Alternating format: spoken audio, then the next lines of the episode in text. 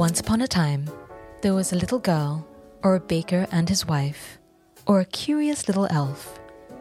Once upon a time is when all their stories begin, whether they're outwitting evil ogres, breaking ancient curses, or just providing for their families. My name is Audrey Lim, and I'm here to tell you a story about conquering your fear of new beginnings, because there will never be a more perfect time to begin than the time you choose. Fulfilling all stereotypes and proving the truth in a classic meme, I, a millennial, have always wanted to start a podcast. I know. But unlike most millennials, I've spent the past 10 years dedicating myself to learning the ins and outs and becoming a subject matter expert in how to survive and thrive in the gig economy, which is the exact subject of this podcast today. I've also put in a lot of hours on being a presenter and voice artist, all to make sure that this podcast thing actually might work out. I've been working as a voice actor and a voiceover talent for the past 10 years, working on really cool projects ranging from the really fun, like voicing video games from MMORPGs, or voicing and puppeteering for children's TV shows, all the way to doing really serious projects, such as tutorials on what to expect when you get a divorce at the family courts. I've also been a national radio DJ, getting first hand knowledge of what the media considers sellable and figuring out the ins and outs of the entertainment scene in Singapore. I've emceed and moderated panels of international speakers and gotten really up close and personal with luminaries at the top of their game dispensing knowledge about their specific areas of the entertainment industry. I've also been a guest speaker on podcasts and livecasts about the subject of surviving and thriving in the gig economy. And yet, even though other people believe that I know what I'm talking about, sometimes I have massive doubts about myself. In short, I've spent the past 10 years finding out everything I could about the entertainment industry whether it's figuring out how the entertainment industry works from the point of view of a national broadcaster, figuring out how policies and contracts work as an entertainment lawyer, and figuring out how to manage careers of everyone ranging from internet celebrities to musicians to celebrity chefs. In spite of all that, I'm still absolutely terrified that I've got nothing to say to you. And that's when it dawned on me. I'm going to turn that fear into this episode and tell you how I managed to overcome my fear of beginning so that you hopefully can figure out how to overcome yours too. Beginnings are hard. Whether it's writing the first sentence in a school assignment, or sending a text to someone that you really, really like, or doing this, taking the first steps to make yourself a success in the gig economy. A lot of the time, we get held back by fear fear of making a mess, fear of what people might think of us, fear of not being perfect, fear of getting rejected, fear of getting laughed at. And a lot of the time, that fear turns into making excuses. We tell ourselves that we will start once we have enough money, or enough energy, or enough experience, or when we quit our jobs. We tell ourselves that we will start once we get this new piece of equipment that will make all the difference, or when we reach our ideal weight. We tell ourselves that we will start someday, maybe after we finish reading one more article or watching one more video from someone who conquered their fear and is already on the path on their own fairy tale adventure. Then the excuses start feeding our inner demons. We convince ourselves that we've delayed far too long and there's no point even starting.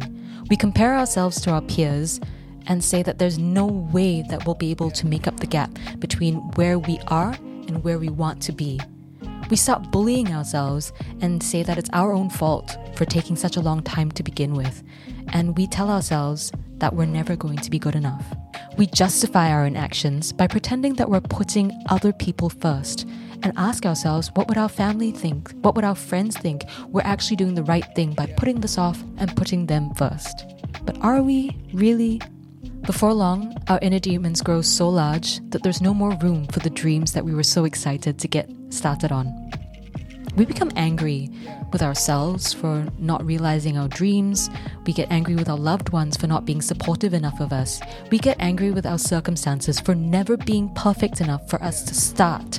We get angry with our peers who somehow managed to have this perfect life to enable them to start on their journey, whereas we were paralyzed by fear and indecision.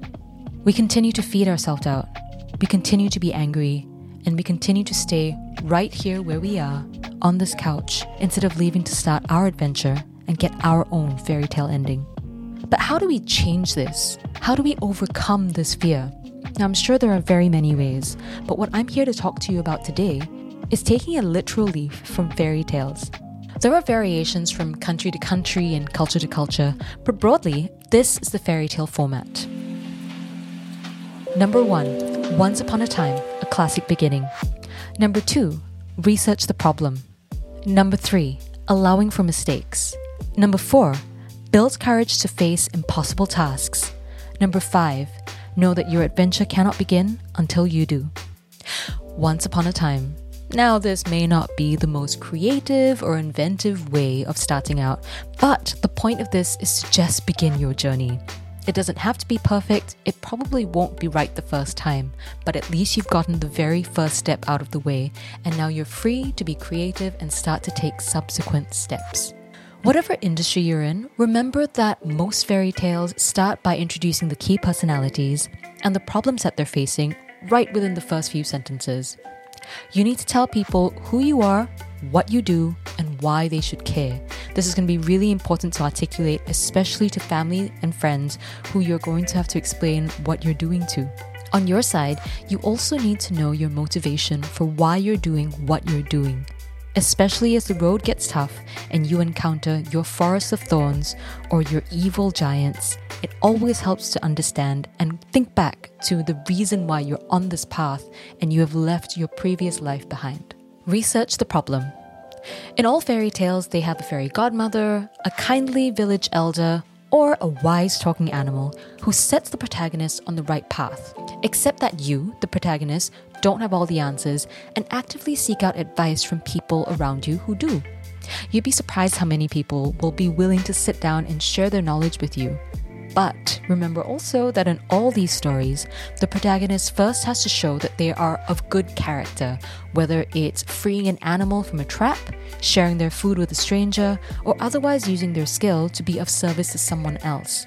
And always remember to be grateful to the people who share their knowledge with you. Once you get enough advice from the people you trust, whether in person or through reading articles or listening to podcasts or watching videos, set a date and begin. Number three, allow for mistakes. Accept that you're on a brand new path and that you might get lost or tripped up along the way. This is normal. Even in the fairy tales, after they've been given very specific instructions, the fairy tale characters still manage to make mistakes, ignore what they were told, and get into trouble. This does not mean that the fairy tale is over whether they have stayed out past midnight when they were specifically told to get home before the last stroke, or whether they have let a stranger into their house who tries to feed them a poison apple, or if they've opened a bag a little bit earlier than they were supposed to. The fairy tale doesn't end there, and neither will yours. Allow for mistakes, allow yourself to pick yourself up and try again, and remember to be kind to yourself while you are learning. Number four, build courage to face seemingly impossible tasks. Fairy tale characters have dragons to slay, golden balls to retrieve from the bottom of bottomless lakes, and impossible riddles to solve. Your journey too will be filled with seemingly impossible tasks. To face down these challenges, first accept that it's okay to be apprehensive. You're normal, this is part of the process. Trust in your research and your abilities. Accept that you can't and won't please everyone.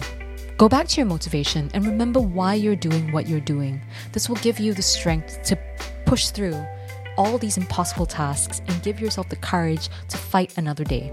Give yourself permission to be tired and frustrated, and give yourself room to pivot or U turn when the path you originally set out for yourself isn't as streamlined as you thought.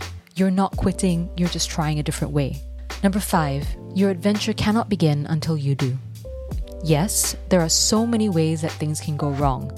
Yes, there is a chance that you might fail. But yes, there is also a chance that you are able to succeed in spite of all the dangerous and scary and seemingly impossible tasks that are put in your path. Dreams don't work unless you do. There can be no happily ever after if you refuse to start your once upon a time. And thank you for being here with me as I start mine. My name is Audrey Lim, and this has been episode one of But What Do You Really Do? A series that explores the tips and tricks of how to survive and thrive in the gig economy.